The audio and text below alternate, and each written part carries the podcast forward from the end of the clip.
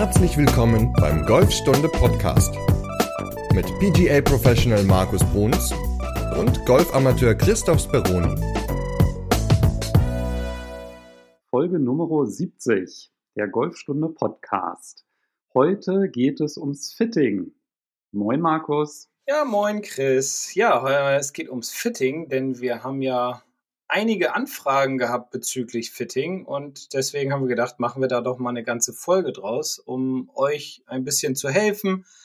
Ja, den richtigen Schläger werden wir für euch jetzt nicht finden, aber so ein paar Dinge, auf die ihr auf jeden Fall achten solltet, die werden wir euch jetzt dann in dieser Folge mal näher bringen. Ja, lustig, ne? Ich glaube, das waren drei oder vier Nachrichten, die wir dazu bekommen haben.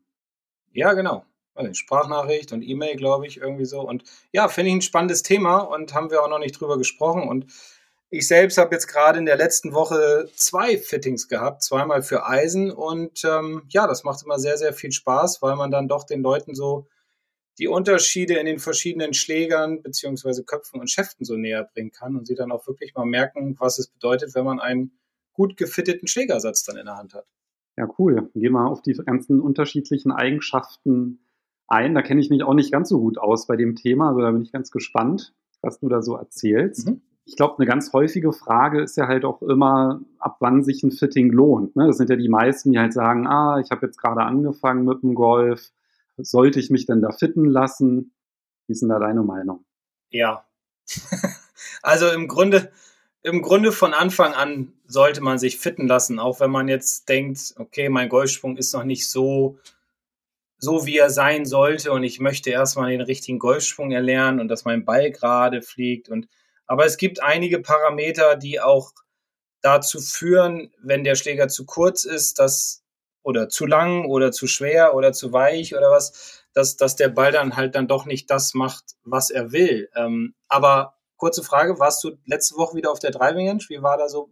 Und wenn ja, wie war es bei dir so, wenn wir schon vom Ballflug reden? Ja, war ich. Also wieder donnerstags abends, nicht ganz so spät, weil in Berlin sind ja Ausgangssperren. Da muss man ja um 22 Uhr wieder brav in der Haier sein. Das heißt, ich war dann ein bisschen eher und das war dann ganz ungewohnt, mal nicht bei Flutlicht, sondern bei untergehender Sonne auf der Ranch ein paar Bälle zu schlagen. Also das war dann irgendwie so ganz schön von der Atmosphäre. War, war okay, allerdings habe ich nicht ganz so entspannt geschwungen, weil ich die Woche genutzt habe, ein bisschen was am Haus zu machen, habe neue Fensterbänke eingebaut und dann verputzt bei den Fenstern, weil wir da neue haben und nochmal das Schlafzimmer neu gestrichen. Also ich habe da wirklich die ganze Woche durchgepuckelt und man wird ja auch nicht jünger. Und dementsprechend habe ich das dann halt auch beim Golf schon gemerkt. Das ging dann nicht ganz so rund, die Bewegung. Ja, da steckt dann da nicht so viel Power im Körper drin, wenn man die ganze Woche gearbeitet hat. Ne? Also die Schlägerkopfgeschwindigkeit, die war gute zehn Meilen langsamer als sonst. Ja. Also klar, weil dein Körper einfach keine Kraft mehr hatte und kein, ja, vielleicht auch so keine Motivation, sich richtig zu bewegen, sage ich mal. Ja, und dementsprechend verliert man dann natürlich an Geschwindigkeit, aber nicht nur an Schläger, sondern auch an Ballspeed, also Beigeschwindigkeit, die ja sehr wichtig ist auch für, für so einen Fitting-Prozess. Ne? Ja, stimmt. Und beim Fitting ist ja bevor wir gleich drauf eingehen, ja auch der Ball gar nicht so unwichtig. Da hatten wir auch schon drüber gesprochen. Der muss ja auch irgendwie passen. Da hatten wir auch mal eine eigene Folge zu. Die verlinke ich auch in der Podcast-Beschreibung. Über das Ballfitting hast du ja auch in deinem neuen Buch ein bisschen was geschrieben, wie man da den richtigen Ball findet, beziehungsweise welche Modelle zu welcher Schlägerkopfgeschwindigkeit passen. Und wie bist du denn jetzt mit dem Start zufrieden, seitdem das erschienen ist? Sehr, sehr, sehr, sehr. Also ich, ich hatte ja keine Ahnung, wie sowas ist und da das ja mein erstes Buch ist und ähm, das ist jetzt, nehmen wir die Folge auf am Montag und ist jetzt eine Woche draußen und ich muss sagen, ich bin echt glücklich und zufrieden, dass wir ja so viel positives Feedback erhalten, also nicht nur von Leuten im, im Golfclub, die immer sagen, tolles Buch, sondern auch natürlich viele tolle Rezessionen bei Amazon erhalten haben, die dann doch bestätigen, ja, dass man sich entspannter zurücklehnen kann jetzt so langsam, weil ich immer so ein bisschen nervös bin bei neuen Dingen, die rauskommen und man ja immer Angst hat, dass irgendwas nicht richtig ist oder die Leute nicht so das Buch toll finden oder die Videos oder so, die wir machen. Aber ich denke, das ist sehr, sehr gut angenommen worden und die Leute sind bis jetzt alle sehr zufrieden damit. Und ja, also aus meiner Sicht finde ich es sehr positiv. Extrem positiv. Ja, also die Rückmeldungen, die waren wirklich schön. Also waren auch sehr, sehr nette Bewertungen mit dabei und Rückmeldungen. Also das hat echt Spaß gemacht. Und ja, da sind wir jetzt ja auch ganz froh, dass das jetzt auch in den Amazon-Charts langsam steigt. Ne? Ich glaube, mhm. heute war sogar Platz 5 in den, in ja, Wahnsinn. Wahnsinn. Also ja, ich bin sehr, sehr glücklich und zufrieden, aber ich denke, du ja auch. Also ich glaube, da ist uns was ganz Gutes gelungen.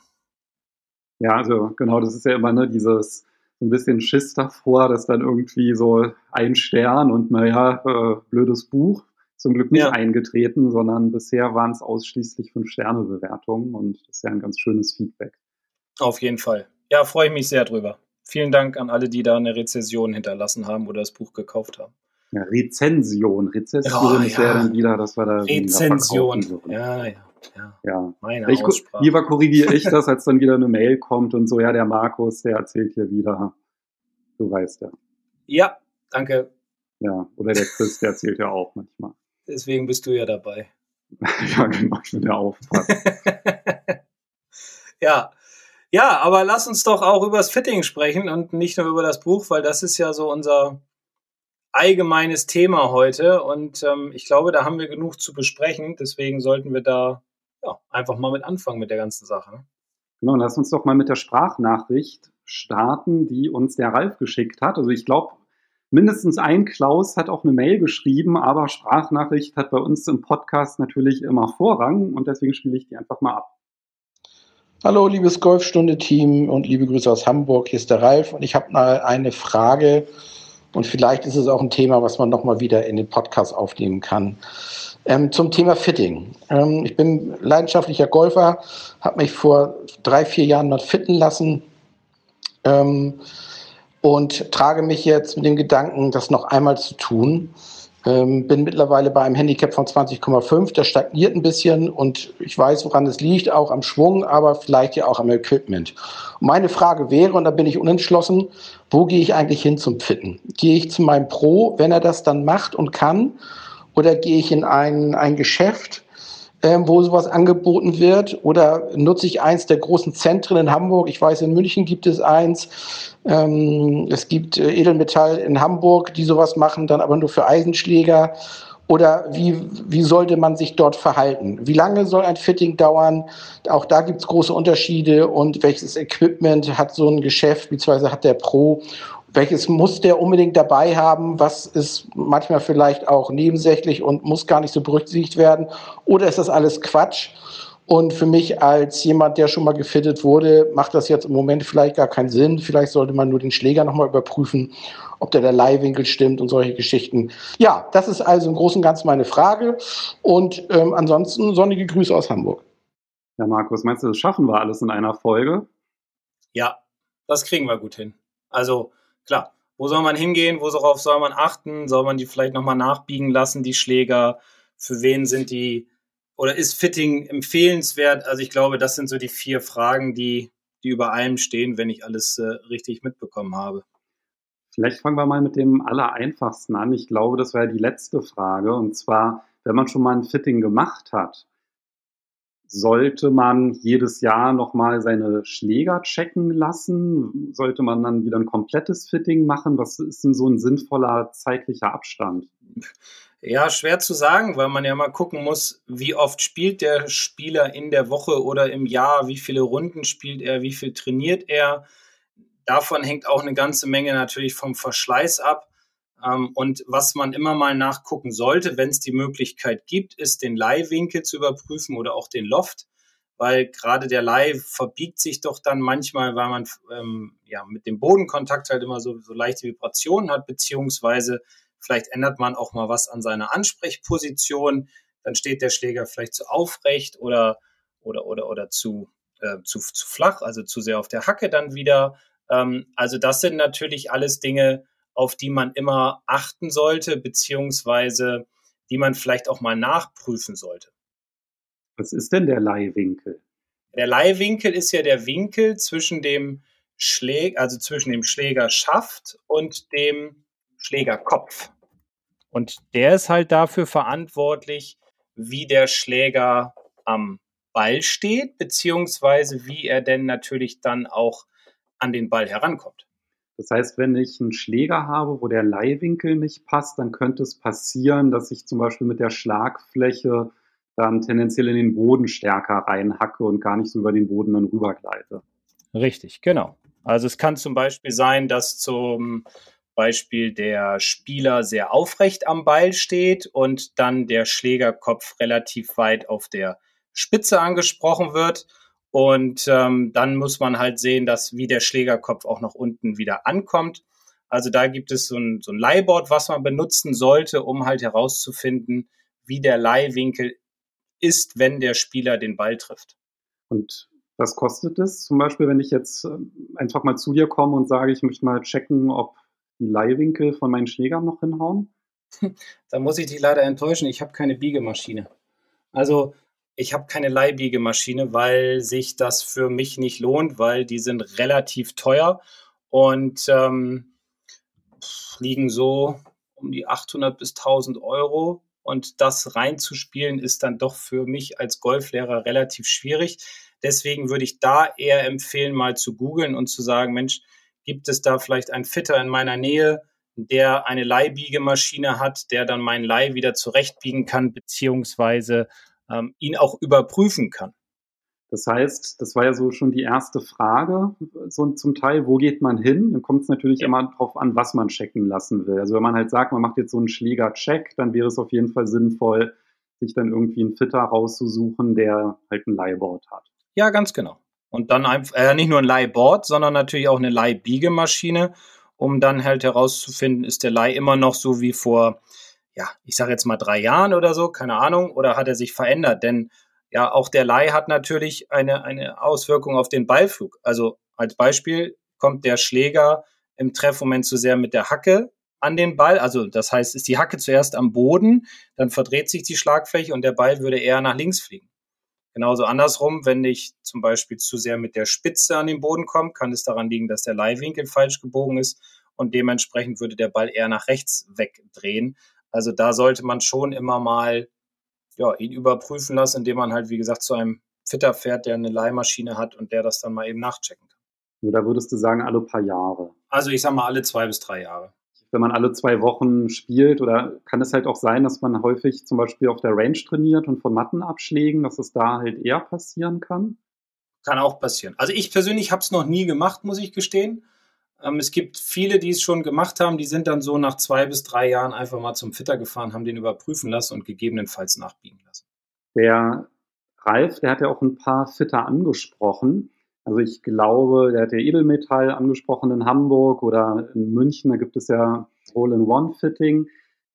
Ich hatte nämlich mal so eine kleine Umfrage gemacht, so unter ehemaligen Nationaltrainern und sehr, sehr guten Amateuren, also halt auch Leute, die in der Regel bei Golfstunde Inhalte mit anbieten und da sich ein bisschen auskennen in der Szene. Und die hatte ich mal so gefragt, wer ist denn in deinen Augen eigentlich der beste Fitter in Deutschland? Und da haben sich die Nennungen doch sehr überschnitten von den verschiedenen Personen. Und da habe ich dann einfach mal alle, die genannt worden sind, in so einem Beitrag mal verlinkt.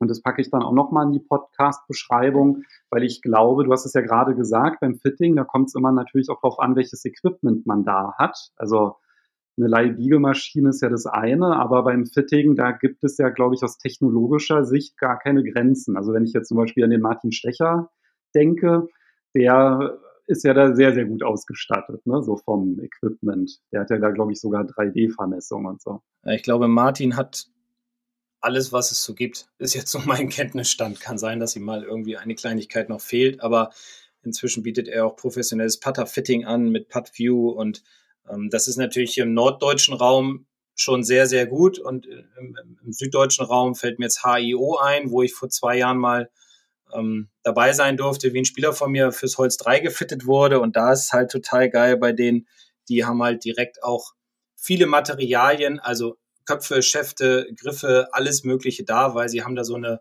ja, so eine Art gläserne Werkstatt und ähm, bauen dir dann halt auch direkt den Schläger so zusammen, jetzt mal eben ein. Ne? Klar, wenn du äh, mehrere brauchst, dann werden die halt auch bestellt, werden dann aber auch nochmal nachgemessen, ob dann alles so passt, wie man das bestellt hat, weil häufig ist ja bestellte Ware dann nicht unbedingt so, wie es sein sollte. Und wenn man die Möglichkeit hat, ihn nach, nachzubessern oder nachzugucken, den Schlägersatz, dann sollte man das ruhig einfach mal nehmen und ähm, äh, in Anspruch nehmen und ja, mal machen. Also HIO fällt mir ein, Martin fällt mir hier oben im norddeutschen Raum ein. Es gibt auch Edelmetall in Hamburg, klar.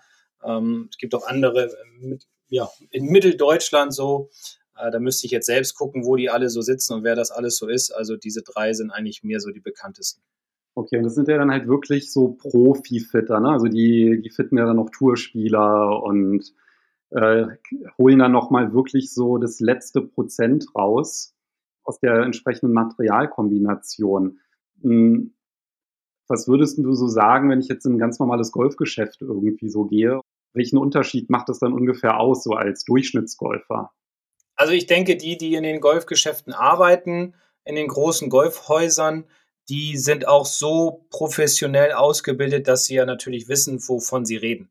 Und es ist ja inzwischen so, dass uns die Daten von einem Trackman oder Flightscope schon sehr, sehr viel Aufschluss darüber geben, was der Spieler halt ja so mit dem Ball macht und wie hoch die Schlägerkopfgeschwindigkeit ist, wie hoch die Ballspeed ist. Ähm, das sind zum Beispiel wichtige Dinge oder auch wie hoch der Ball fliegt, wo der Ball auf der Schlagfläche getroffen wird, wie die Abweichungen sind. Das sind alles so Werte, die uns diese ja, Radargeräte natürlich auch schon wiedergeben. Deswegen, wenn man es gut, also sehr, sehr gut haben will, dann geht man halt zu einem professionellen Fitter, der auch nichts anderes macht, außer fitten den ganzen Tag. Wir Golflehrer, ich denke mal, dass da spreche ich für die meisten, die machen auch ein Fitting. Also ich kann das zum Beispiel von mir sagen, ich fitte aber nur für eine Firma. Und ähm, das wird immer sehr gut angenommen, weil halt einfach auch bei, bei mir jetzt der Vorteil ist, dass die Leute dann auch mal nicht nur die Schläger in so einer Box schlagen, also Indoor, sondern auch tatsächlich ich die, ihnen den Schläger dann einfach ausleihe und sie dann damit mal ein paar Runden auf dem Platz spielen. Also ich habe zum Beispiel gerade vier Driver verliehen, die alle jetzt irgendwie in Sieke über den Golfplatz rennen und äh, getestet werden wollen, weil nachdem wir ein Fitting gemacht haben, habe ich gesagt, so, das wäre jetzt aus meiner Sicht die beste Kombination und auch vom, vom Trackman her. Jetzt gehst du damit einfach mal auf den Platz, spielst mal drei, vier, fünf Runden und fühlst mal den Schläger auf dem Golfplatz, weil ich bin der Meinung, ich kann es nur richtig feststellen, wenn ich draußen auf dem Platz bin, unter natürlichen Umständen, wie ist der Ballflug, fliegt der höher, fliegt der flacher, wie, was, was macht der Ball an sich, also bleibt der stabiler, wenn ich ihn nicht ganz mittig treffe, ähm, wie ist die Länge draußen auf dem Platz, also das kann ich ja alles nur auf dem Platz halt feststellen und nicht, wenn ich Indoor in so ein Netz reinschlage. Deswegen, ich bin ja eher ein Freund davon, Schläger mitzugeben, dass die Leute sie auch draußen testen können. Du hast ja gerade gesagt, dass du ihn ideal zusammenstellst und du hast ja auch schon verschiedene Komponenten genannt. Aber lass uns die doch mal vielleicht systematisch durchgehen. Was sind denn so die Sachen, die man beim Golfschläger anpassen kann? Naja, also fangen wir mal unten an. Ne? Es geht ja mit dem Kopf los und der Kopf ist ja etwas, was sehr, sehr wichtig ist. Das stelle ich auch immer wieder fest bei meinen Fittings, ähm, dass ich den Leuten einfach die Köpfe mal einzeln ohne Schaft in die Hand gebe. Dann merken sie mal den Unterschied im Gewicht. Dann schraube ich ihn erstmal irgendeinen Schaft rein, wo ich denke, der könnte vielleicht passen, beziehungsweise so eine Idee ähm, von den alten Schäften her nehme ich dann einen Schaft, den ich dann reinschraube und lasse sie dann mal mit verschiedenen Köpfen einfach mal schlagen und zeige ihnen dann die Werte. Und da ist es sehr, sehr spannend, dass die Werte beim Schlägerkopf sich doch unterscheiden, vor allem was die Ballspeed betrifft. Und da gibt es größere Köpfe, die halt einen größeren Moi haben, also eine größere Fehlerverzeihbarkeit, ähm, wo auch der Ball immer noch weit und gut fliegt, wenn ich in einer Spitze oder Hacke der Schlagfläche treffe, wo der Smash-Faktor dann auch ein bisschen höher ist, aufgrund der größeren Schlagfläche zum Beispiel oder ähm, mit mehr Gewicht unten im Schlägerkopf. Und da lernt der Spieler schon mal den Kopf kennen, weil ich finde, es gibt nichts Wichtigeres als den Kopf, weil von Schäften gibt es, keine Ahnung, Tausende, ja, von den Köpfen gibt es halt immer nur verschiedene, drei, vier Stück. Und da muss man sich ein Gefühl für erarbeiten. Und deswegen ist für mich immer, steht an erster Stelle erstmal den Kopf rausfinden, äh, anhand der Werte und anhand des Gefühls des Spielers. Wahrscheinlich hattest du jetzt auch ein bisschen den Driver auf dem Kopf, ne, als du jetzt vom Kopf gesprochen hast, weil da macht es ja tatsächlich einen ganz großen Unterschied mit der Fehlerverzeihbarkeit, wenn man jetzt halt nicht jeden Drive im Sweet Spot trifft, dann sind die auch sehr unterschiedlich, je nachdem, ob man ihn tendenziell eher an der Spitze oder tendenziell an der Hacke trifft. Das heißt, da können sich die Schläger ja auch nochmal komplett unterschiedlich verhalten. Also wahrscheinlich ist es dann auch gar nicht so schlecht zu wissen, welche Tendenz man hat, ob man halt mehr so Richtung Hacke oder mehr Richtung Spitze tendiert, ne, bei Fehltreffern. Ja, genau. Also klar, nicht nur beim Driver, ähm, auch bei den Eisen ist es natürlich so. Und ja, gerade bei Drivern merkt man es dann doch. Und ich hatte ja auch über den Winter hinweg einige Modelle von verschiedenen Herstellern testen dürfen. Und also ich habe auch mal versucht, sie an der Spitze oder an der Hacke zu treffen, so ein bisschen dieses Gefühl zu kriegen, dass ich nicht jeden Ball in der Mitte treffe oder nicht gut treffe. Und die Abweichungen sind doch tatsächlich sehr gering im Vergleich zu, zu früher, ne? also zu vor 15 Jahren oder so, sage ich jetzt mal, oder vor 10 Jahren, keine Ahnung.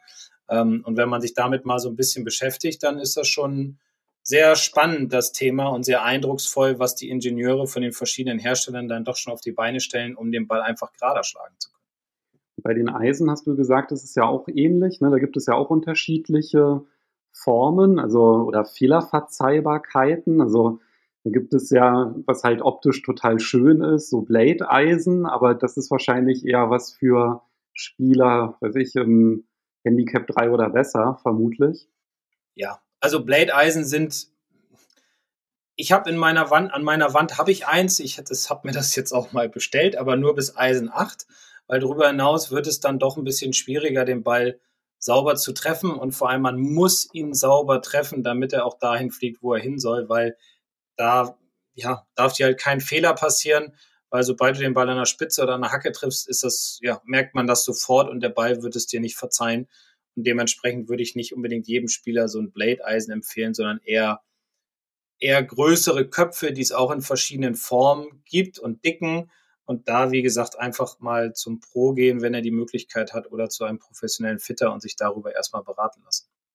Gibt es ja dann Muscle Back und Cavity Back, ne? die sind dann halt unterschiedlich geformt und die haben ja dann auch, dass die Gewichte so platziert sind, dass wenn man halt eben mal nicht mittig trifft, dass die trotzdem einfach halbwegs in der Richtung bleiben und trotzdem noch ganz gut länger machen. Ne? Ja, definitiv. Das heißt, da kann man sich auch das Leben unnötig schwer machen, wenn man da jetzt sage ich mal, nicht eine gute Kombination hat. Ja, auf jeden Fall. Also deswegen, am Anfang denken die Leute auch immer beim Fitting, also bei mir ist es so, ja, ich muss jetzt hier was ganz Sportliches haben, weil ich bin jetzt ja, keine Ahnung, Mitte 40 und ich spiele jetzt seit zehn Jahren Golf und so und dann gebe ich ihm mal was ganz Sportliches, weil sie es unbedingt wollen, in die Hand, also mal so ein, so ein Blade oder so ein Muscleback-Eisen und dann merken sie ganz schnell, oh, die sind ganz schön schwer und die sind ganz schön schmal und ich muss den Ball immer sauber in der Mitte treffen. Und dann realisieren sie, dass es dann doch an der Zeit ist, sage ich mal, vielleicht einen größeren Schlägerkopf zu nehmen, wodurch einfach diese Fehlerverzeihbarkeit, nenne ich sie jetzt mal, wesentlich höher ist und die Bälle einfach viel, viel weiter fliegen, wenn man sie nicht so gut trifft als bei den anderen beiden Modellen. Ja, also ich merke das bei meinen Hybridschlägern. Ich hatte naja, mal Hybrid fitten lassen auf einer Golfmesse und hatte dann bei einem Turnier das dann auch als Preis gewonnen. Dann konnte ich mir halt einen Schläger aussuchen und dann habe ich halt genau das Modell dann genommen, das Hybrid, worauf ich mich habe fitten lassen. Und da merke ich halt auch wirklich den Unterschied, dass schlechte Treffer einfach trotzdem total gut vom Ergebnis sind. Die sind dann halt mhm. vielleicht nur zehn Meter kürzer, aber bleiben halt halbwegs in der Richtung und fliegen einfach. Ne? Also da macht man sich wirklich das Leben leichter und da spielt ja auch der Schaft eine ganz, ganz große Rolle dabei. Das ist ja dann der zweite Punkt und da kommt es dann drauf an, wie die Biegsamkeit des Schaftes ist, beziehungsweise natürlich auch, wie hoch ist die Schlägerkopfgeschwindigkeit oder auch die Schlagweite. Also ich kann ja mal ein Beispiel geben für Darm zum Beispiel mit dem Driver. Ähm, wenn die 65 Meilen oder ein bisschen mehr schwingen dann, und der Ball fliegt 150 Meter so in dem Bereich, dann sollte man über einen Lady-Schaft nachdenken. Ansonsten, wenn es darüber hinausgeht, dann denkt man auch schon bei Damen eher über einen Seniorenschaft nach. Da wäre dann aber bei Damen zum Beispiel, ja, vielleicht nicht unbedingt Schluss. Manche gehen auch auf einen Regular-Schaft, also auf die Flexibilität dann des, des Regular-Schaftes. Aber das würde ich jetzt nicht unbedingt jeder Dame empfehlen, nur welchen, die wirklich schnell schwingen. Denn da ist es zum Beispiel so, bei den Herren, dass ähm, gemessen wird, also wenn gemessen wird 90 Meilen in, in dem Bereich und der Ball fliegt circa 210 Meter, dann ist es ein Regular-Schaft.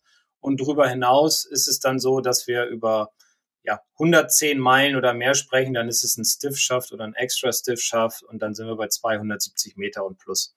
Also das sind schon wichtige Dinge, auf die geachtet werden sollten und natürlich auch darauf, wie schwer so ein Schaft ist. Und das ist, hat auch wiederum ein bisschen Einfluss natürlich auf den, auf den Ballflug, aber natürlich auch auf das Gefühl des Spielers. Und ich zum Beispiel finde es immer ganz wichtig, eine gute Kombination zu haben, also so, dass ich merke, ich muss nicht arbeiten. Also ich hatte mal einen relativ leichten Schaft im Vergleich zum Schlägerkopf und habe dann gemerkt, dass ich ziemlich viel arbeiten muss, damit ich den Ball flacher wegkriege, weil durch den schweren Schlägerkopf und den leichten Schaft war es bei mir so, dass einfach der Schlägerkopf immer ein bisschen ja die Hände überholt hat und dementsprechend der Ball einfach höher wegging und das hat sich natürlich dann auch wieder so ein bisschen auf die Länge ausgewirkt. Deswegen da immer ganz wichtig darauf achten, dass man eine gute Kombination hat von Kopf und Schlägerschaft. Ja, und der Schaft, der hat ja auch ein eigenes Gewicht und das ist wirklich erstaunlich, wie sich dieses Schwunggefühl verändert ne, durch diese Kombinatorik. Und dann der Griff ist ja auch noch eine Komponente, ne? wenn der jetzt ein bisschen dicker ist, also der kann ja auch noch mal so ein bisschen dieses ähm, Schwunggefühl verändern, aber beim Schaft, da spielt ja auch der sogenannte Kickpoint ja auch eine Rolle. Was ist denn das? Ja, der Kickpunkt ist im Grunde der Punkt, wo ja, wo der, wo der ähm, Schläger kickt, also wo der Schaft sich biegt. Und da gibt es im Grunde zwei Unterschiede. Einmal den, den hohen Kickpunkt, dann hat man, oder wie stark sich der Schaft biegt, so muss man sagen. Also ein hoher Kickpunkt, der ist immer angesetzt eher oben, also Richtung Griff. Und dann hat man eher einen flacheren Beiflug, weil dann ist im unteren Bereich nicht ganz so viel Biegung im Schaft. Oder man hat einen niedrigen Kickpunkt, der liegt weiter unten am Schaft, mehr Richtung Kopf. Und dann hat man mehr Biegung im Schaft, wodurch halt ein höherer Beiflug zustande kommt. Also wenn einer der Hörer zum Beispiel einen, einen hohen Beiflug hat und die Technik aber, aber gut ist, so dass die Hände in der richtigen Position sind und eine gute Schlägerkopfgeschwindigkeit, dann sollte er eher darüber nachdenken, einen Schlägerschaft zu nehmen mit einem höheren Kickpoint, der weiter oben am Griff ähm, ja, angesiedelt ist, um den Ball halt flacher zu schlagen.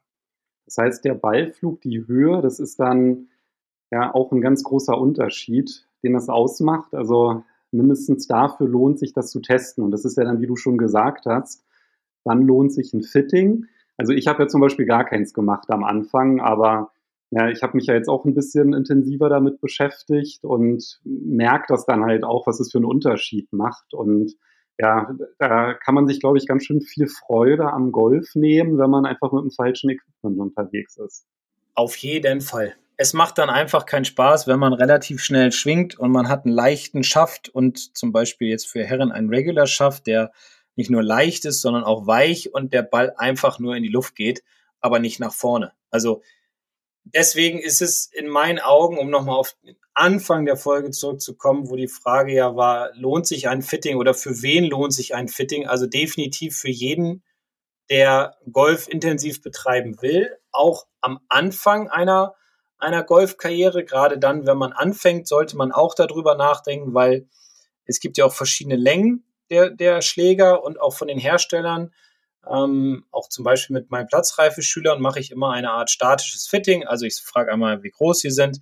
Dann messe ich vom Handgelenk bis runter zum Boden die Länge. Und das reicht dann im, im Grunde auch schon, um herauszufinden, ob der Spieler eine Standardlänge braucht, ein halbes Inch länger oder ein Inch länger. Und dann kann man da auch zum Beispiel Komplettsätze bei einigen Herstellern bestellen. Und wenn ich jetzt ein 1,90 Spieler bin und habe einen Schlägersatz, der äh, Standardlänge ist, also für mich jetzt zum Beispiel als 1,80 Typ, dann komme ich damit nicht klar, weil dann stehe ich viel zu gekrümmt am Ball und, und muss meine Bewegung so anpassen, dass ich den Ball noch treffe, werde den Schläger meistens ja, mit der Hacke wahrscheinlich eher zu früh in den Boden bringen oder aufstehen und dann löffeln. Also das sind so Punkte, wo man echt immer drüber nachdenken sollte, bevor man einen Schläger oder einen Schlägersatz sich kauft, weil sonst kauft man am Ende immer doppelt.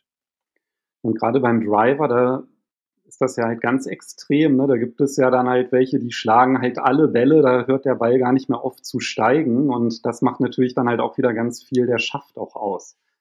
Ja, auf jeden Fall. Also das erste Mal, dass ich so ein richtiges Fitting gemacht habe, war so vor, vor 15 Jahren ungefähr. Und da ähm, habe ich erst, also klar, verschiedene Köpfe, aber auch verschiedene Schäfte probiert. Und das hat schon eine ganze Zeit gedauert, bis ich so den richtigen Schaft rausgefunden habe. Und man hat dann auch tatsächlich gemerkt, welche Unterschiede im Beiflug da sind, also Höhe, ist natürlich ein ganz entscheidender Faktor, weil man will sein Eisen 7 nicht unbedingt riesen, also nicht sehr stark in die Luft hauen, sondern ja auch eher nach vorne. Deswegen, ja, wie lange dauert so ein Fitting? Also 90 Minuten sollte es auf jeden Fall dauern, wenn nicht sogar 120 oder 180. Also zwei bis drei Stunden oder anderthalb bis drei Stunden, sagen wir mal, sollten schon aufgewendet werden, um halt das richtige, gute Equipment für den jeweiligen Spieler zu finden. Meinst du dann für den gesamten Satz, also Eisen und Hölzer? Ja. Oder? Ja. Und Putter Ja. ist aber auch nochmal eine Wissenschaft für sich, ne? Putter ist ja auch nochmal eine Wissenschaft für sich, so von der Schwungbahn her, auch von der Griffstärke, wie ist der Schlägerkopf gewichtet. Also Putter, weiß nicht, halbe, dreiviertel Stunde nochmal ungefähr. Also Eisen und Hölzer und Wedges würde ich jetzt sagen, zwischen, an, zwischen 90 Minuten und drei Stunden. So, und dann nochmal Putter oben drauf. Dann kann man da locker mal einen halben Tag beschäftigt sein. Ja, definitiv. Aber am Ende wird es sich lohnen, wenn man das richtige Equipment hat, womit man dann viel, viel mehr Spaß auf der Runde hat, längere Bälle schlägt, vielleicht einen flacheren Beiflug oder höheren Beiflug, ähm, weniger Kraft aufwenden muss. Der Schläger macht mehr für ein, ähm, weniger Schmerzen am Ende der Runde, weil die Schäfte früher vielleicht zu schwer waren und jetzt sind sie ideal für einen. Also Fitting ist in meinen Augen für jeden Spieler unabdingbar. Und wer es noch nicht gemacht hatte, sollte es auf jeden Fall machen. Ja, Ich bin ja auch gerade dabei, mein Equipment ein bisschen auszutauschen. Also ich habe ja schon gesagt, ne, dass ich zumindest jetzt gefittetes Hybrid habe, mir noch ein zweites dazu geholt habe, was also gleicher Griff und Schaft, anderer, also anderer Loft. Und jetzt habe ich mir gerade ganz frisch neue Eisen bestellt. Die sind auch gefittet. Also hatte ich nämlich damals auch direkt mitfitten lassen und da habe ich mir die jetzt mal gegönnt. Cool. Ja, und äh, sind, sind noch nicht da, ne? Nee, komm, ein Monat dauert ungefähr. Ja, das ist Ich habe heute ja- den Liefertermin bestätigt bekommen.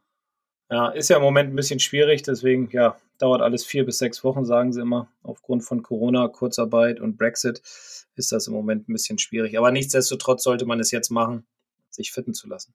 Und Driver machen wir ja noch, Driver-Fitting ne? steht ja jetzt auch an. Ja, genau, nächste Woche. Bin ich auch mal gespannt. Also gerade im Hinblick auf Fehlerverzeihbarkeit, weil ich habe ja so einen Billig-Driver, der ist ja halt in Ordnung, wenn ich die Bälle gut treffe.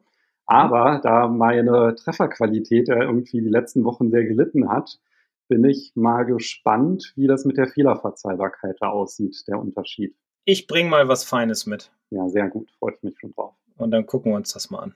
Okay, das heißt, schafft ganz, ganz wichtige Komponente, wahrscheinlich sogar, du hast ja gesagt, ne, also als erstes wählt man natürlich immer den Kopf aus, aber mit dem Schaft, da sind ja die von Länge, Gewicht, Material, da gibt es dann Graphit oder Stahlschaft, was natürlich dann auch äh, ja, einen Einfluss dann wieder aufs Gewicht hat, dann die Biegsamkeit, der Kickpoint, die Länge. Also das ist wirklich da unglaublich, ne, was da alles eine Rolle spielt. Definitiv. Griff auch noch? Genau, und von der Preisklasse bei den Schäften, da ist ja auch, glaube ich, auch Open End. Ne? Da gibt es ja auch Schäfte, die wirklich ein Vermögen dann kosten. Ja, also ich kann dir das gar nicht genau sagen, weil ich mich mit den Preisen nicht auseinandergesetzt habe, aber das äh, geht schon in, weiß nicht, ob es sogar bis in den vierstelligen Bereich reingeht. Also ich sage mal, in höher, höheren dreistelligen hätte ich jetzt gesagt, auf jeden Fall. Ähm, in vierstelligen, gut, vielleicht von, von, von Honma irgendwie, da diese Fünf-Sterne-Schäfte in Gold, wodurch der Ball aber auch natürlich nicht alleine fliegt, aber auf der anderen Seite, wer es braucht, viel Spaß. Ja, okay, aber dann lass mal zum Griff kommen. Da Ja. gibt es ja dann halt auch, ne, also wenn wir mal jetzt Putter außen vor lassen, hatten wir auch neulich gerade erst drüber gesprochen, da gibt es ja auch unterschiedliche Griffstärken. Ja, dick oder dünn? also, man muss natürlich ausgemessen werden. Auch da ist es wieder wichtig, einmal den, den längsten Finger zu messen, das heißt den, den Mittelfinger und dann vom Handgelenk nochmal die Hand bis runter zum längsten Finger, um zu sehen, ja, wie groß ist die Hand, wie lang sind die Finger. Und dann gibt es natürlich auch immer den Praxistest, den ich mache. Das heißt, ich habe immer verschiedene Griffdicken da und dann gebe ich den Leuten mal einen ganz dicken Griff in die Hand und dann sehe ich zum Beispiel, dass der Mittelfinger, wenn sie zugreifen, nicht an den Daumenballen herankommen. Und dann ist der Griff einfach zu dick. Ja, man kann auch, ähm, dann nimmt man einen normal, einen dünneren, also einen Standardgriff und dann würde der Zeigefinger, äh, der Mittelfinger, Entschuldigung, würde dann an den Daumenballen herankommen, so leicht berühren und dann wäre das schon mal vom Praxistest her natürlich ein ganz gutes Ergebnis. Und gut, viele fühlen sich auch wohler mit dicken Griffen, wobei ich immer das dann empfehle, dann vielleicht den dünneren zu nehmen, weil sie dann besser spielen. Aber ja, am Ende kann man dann auch unter den dünnen Griff zwei oder drei Tapes drunter machen. Dann fühlt er sich einen Ticken dicker an, aber immer noch nicht so wie ein Mid-Size-Griff. Also auch das ist ein ganz wichtiger Faktor, denn ein dünner Griff führt zu mehr Release und ein dickerer Griff führt zu weniger Release. Also Release heißt halt, ich sag mal, Rotation der äh, Hände durch den Ball. Und ähm, wenn ich zum Beispiel ja, einen zu dünnen Griff habe, ich eigentlich einen dickeren bräuchte, dann release ich halt mehr und würde die Bälle eventuell mehr hucken. Und deswegen ist auch der Griff wichtig. Die Griffdicke, die hat ja auch so ein bisschen sogar, also nicht nur, dass sich das dann aufs Release auswirkt, sondern halt auch es fühlt sich auch von der Gewichtsverteilung so ein bisschen an. Es gibt ja, glaube ich, sogar Griffe, die ein Eigengewicht haben, das so ein bisschen abweicht, um da zum Beispiel ein bisschen auszugleichen. Also, dass man so einen ganz leichten Schaft hat, aber dann wieder einen Griff, der ein bisschen schwerer ist. Ne? Da gibt es ja halt auch wieder ganz verrückte Kombinationen. Ja, definitiv. Es gibt ja auch so Griffe inzwischen, die ja, seit ein paar Jahren, seit drei Jahren oder vier Jahren, die sind relativ gleich dick, also oben für links und unten für rechts. Und die sind auch sehr gerne genommen, weil man dann einfach wesentlich mehr Stabilität dann hat. Und ja, aber das ist auch immer eine Gefühlssache. Ne? Also da bin ich wirklich, da rede ich keinem rein, sondern sag einfach, okay, das musst du für dich fühlen, was du am besten, ja, oder was für dich am wichtigsten ist, beziehungsweise dieses, dieses Gefühl kann man gar nicht so, ich kann das gar nicht so wiedergeben. Also ich zum Beispiel mag Griffe, die oben ein bisschen Chord haben, weil dann habe ich das Gefühl, ich habe mehr, mehr Griffigkeit. Ach, und bei Griffen und Schäften, da gibt es ja auch noch von den Farben, da kann man sich ja auch ganz gut austoben. Ja.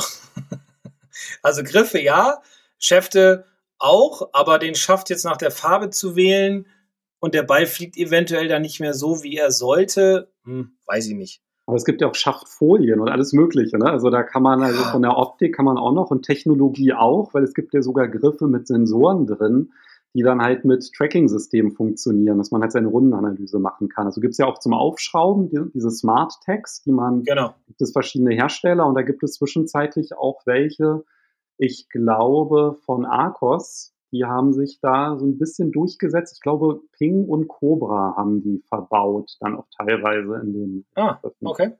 Cool. Ansonsten kann man es ja auch immer ins Griffende reinschrauben, aber gibt es tatsächlich auch schon Griffe, bei denen das direkt integriert ist. Ja, farblich ist natürlich bei den Griffen jetzt gerade wieder einen neuen Katalog gekriegt von meinem Lieferanten, sage ich mal, und da sind wieder, weiß nicht, 20, 30 verschiedene Farben wieder da. Also ja, eine bunte Welt. Wunderbar. Ich finde es cool, ich finde es schön und ja, mal gucken.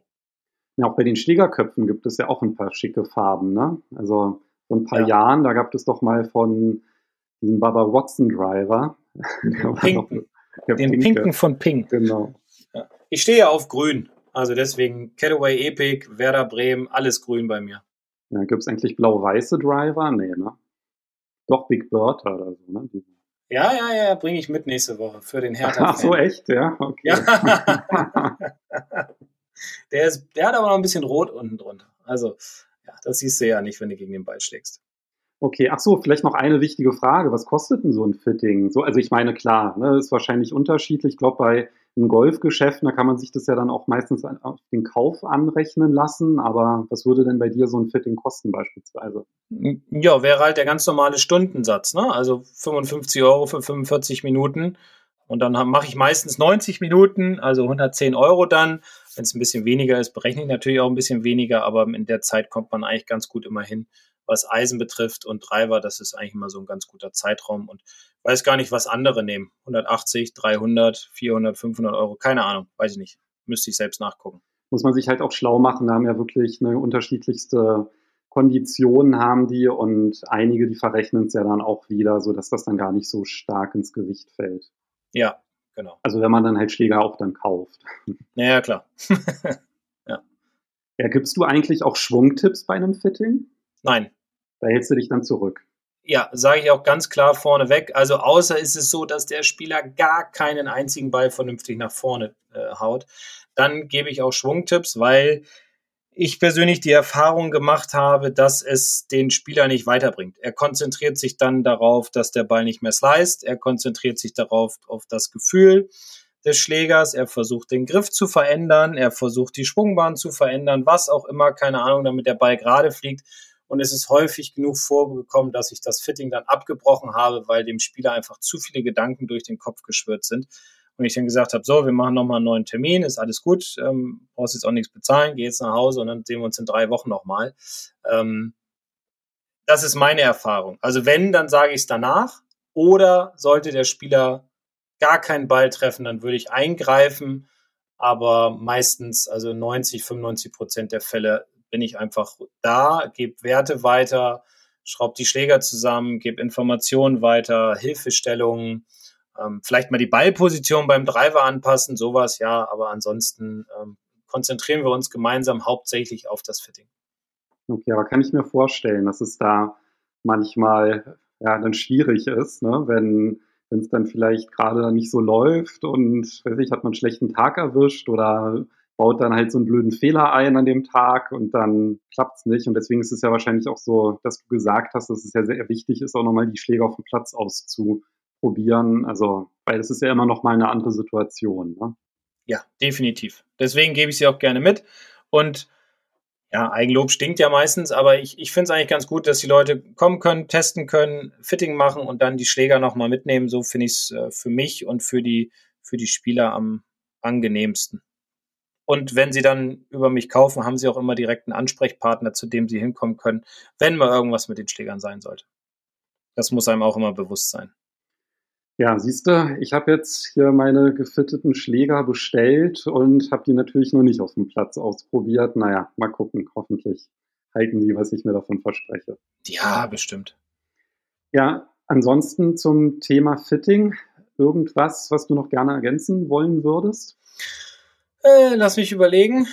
Nö, eigentlich haben wir alles.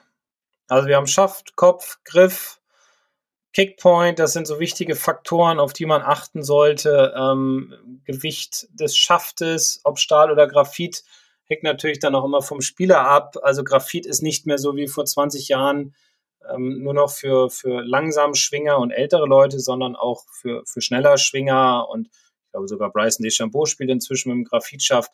Also da gibt es natürlich auch ganz viele Unterschiede und ich glaube, wir haben dann alles erstmal so oder alle Fragen, denke ich, äh, beantwortet. Ja, und ich glaube, die Frage, wohin man am Ende geht, da spielen, glaube ich, einfach ganz viele verschiedene Faktoren eine Rolle. Ne? Das fängt schon an mit Preis, Anreisebereitschaft und wie viel man insgesamt halt investieren möchte, wie ehrgeizig man den Sport verfolgt. Ich glaube, das sind halt ja. alles Faktoren, die da eine Rolle spielen und ansonsten hast du es ja gesagt. Ne? Und also, auch welche Marke? Ja, ja, genau. Also ich meine, ich kann mir halt vorstellen, dass irgendwie so ein Scratch-Golfer, wenn der jetzt irgendwie in einen Golfshop geht und dann wird, wird er gefittet von jemandem, der Handicap 30 hat oder so, dass das jetzt vielleicht nicht die beste Kombination ist, aber das muss man dann einfach, glaube ich, jeder muss das dann persönlich für sich entscheiden. Ne? Wie, Na klar. Ja, oder auch welche Marke er halt spielen will. Ne? Also viele kommen zu mir, weil sie halt nur mit Callaway spielen wollen. So, das ist dann okay. Wenn sie woanders hingehen und wollen Pink spielen, dann gehen Sie zu meinem Kollegen und lassen sich da fitten. Ist auch in Ordnung. Also jeder hat da ja so seine Vorlieben und von daher, das muss einem vorher bewusst sein, äh, sich alles mal aufschreiben, pro und contra und dann sagen, okay, jetzt buche ich da mal einen Termin und investiere das Geld, weil das ist gut angelegtes Geld, wenn man viel auf dem Golfplatz ist und ja, deswegen Fitting. Und für jeden egal, ja. Also sobald man sagt, ich möchte regelmäßig Golf spielen. Also ich habe es nicht gemacht, war glaube ich auch ein Fehler, wenn ich das halt so sehe den Unterschied von meinem gefitteten zum nicht gefitteten Hybrid. Das ist wirklich Tag und Nacht und ja, deswegen habe ich jetzt halt auch eigentlich relativ spät jetzt die, ja, die Maßnahme ergriffen, da doch mal jetzt einen Schritt zu machen und da meinen Schlägersatz mal auszutauschen.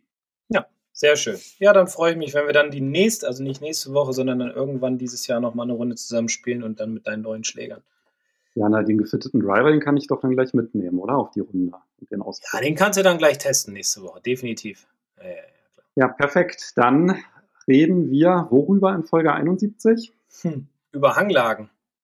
Oh. Hanglagen, genau. Auch ein sehr spannendes Thema, äh, wo ich auch immer wieder darauf angesprochen werde, was mache ich in welcher Hanglage, wo muss der Ball liegen, wie muss ich stehen und so weiter. Und darüber werden wir dann nächste Woche mal sprechen. Super, freue ich mich drauf.